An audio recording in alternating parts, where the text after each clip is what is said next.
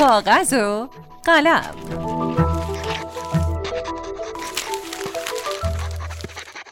سلام. من عطیه سلطانی هستم نویسنده و مدرس دانشگاه و این بیستمین قسمت از کاغذ و قلمه که میشنوید. خب توی قسمت های قبلی تمرین کردیم که چطوری گفتگو بنویسیم.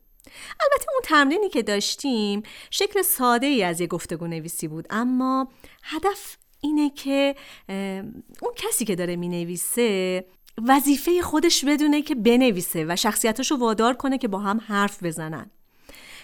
و خودشو به داستانی چیزی محدود نکنه. فقط بنویسن و جواب همو بدن تا ترس از نوشتن از بین بره. از طرف دیگه ما کم کم داریم به یه ساختاری هم می‌رسیم که می‌تونه این گفتگوها داستان ما رو هم کمی پیش ببره. خب امروز بازم می‌خوایم تمرین گفتگو نویسی داشته باشیم. بریم سراغ کاغذ و قلم. اول به شهری که توش زندگی می‌کنین به جایی که توش زندگی می‌کنین خوب خوب خوب فکر کنین. خب حالا پنج تا محل پنج تا رنگ پنج تا شی بنویسین. که شما رو یاد اون شهر یا روستایی که توش زندگی می‌کنین بیاندازه. می‌تونید فهرست کلمات رو با چیزای دیگه هم طولانی تر کنید. مثل احساسات یا کارهایی که توی روز انجام میدین و این مدل چیزا.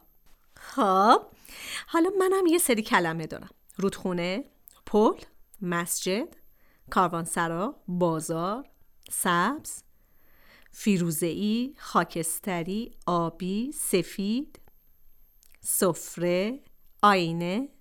گلدون دوچرخه پولکی. خب حالا قراره بریم سراغ مرحله بعدی. ما برای اینکه کارمون راحت نباشه چیزای شبیه هم و کنار هم نمی‌ذاریم. مثلا الان ما اماکن رو کنار هم داریم رنگا رو داریم و بقیه چیزا رو کنار هم داریم. پس میایم به ترتیب حروف الفبا اینا رو به هم میریزیم تا کارمون سخت بشه. فهرست مجدد میشه آبی، آینه، بازار، پل، پولکی، خاکستری، دوچرخه، رودخونه، سبز، سفره، سفید، فیروزه‌ای، کاروانسرا، گلدون و مسجد. حالا میریم سراغ مرحله بعدی. خب حالا توی این مرحله باید یه گفتگو بین دو نفر ناشناس بنویسیم. و باید از همون فهرستی که داشتیم فهرست دوم که نظم الفبا داشت استفاده کنیم. مثل تمرین قبلی توی جلسه قبل شروع می‌کنیم هر جمله ای که هر کسی نوبتش می‌رسه که بگه رو با یکی از این کلمات شروع می‌کنه بر اساس حروف الفبا یه بار دیگه فهرستم رو می‌خونم آبی، آینه، بازار، پل، پولکی، خاکستری، دوچرخه، رودخونه، سبز، سفره، سفید، فیروزه‌ای، کاروانسرا، گلدون، مسجد. خب نفر اول این شهر خیلی وقت رنگ آب آسمون رو به خودش ندیده. نفر دوم آره اون زمونای قدیم که آسمون آبی بود دلامونم مثل آینه صاف بود. نفر اول واقعا چه روزگاری شده زندگی شده مثل بازار. همه چی شده پول. نفر دوم.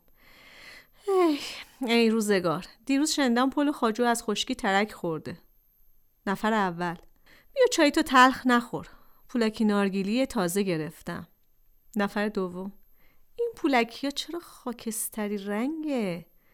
نکنه چشمای من درست نمی‌بینه. نفر اول. بذار ببینم.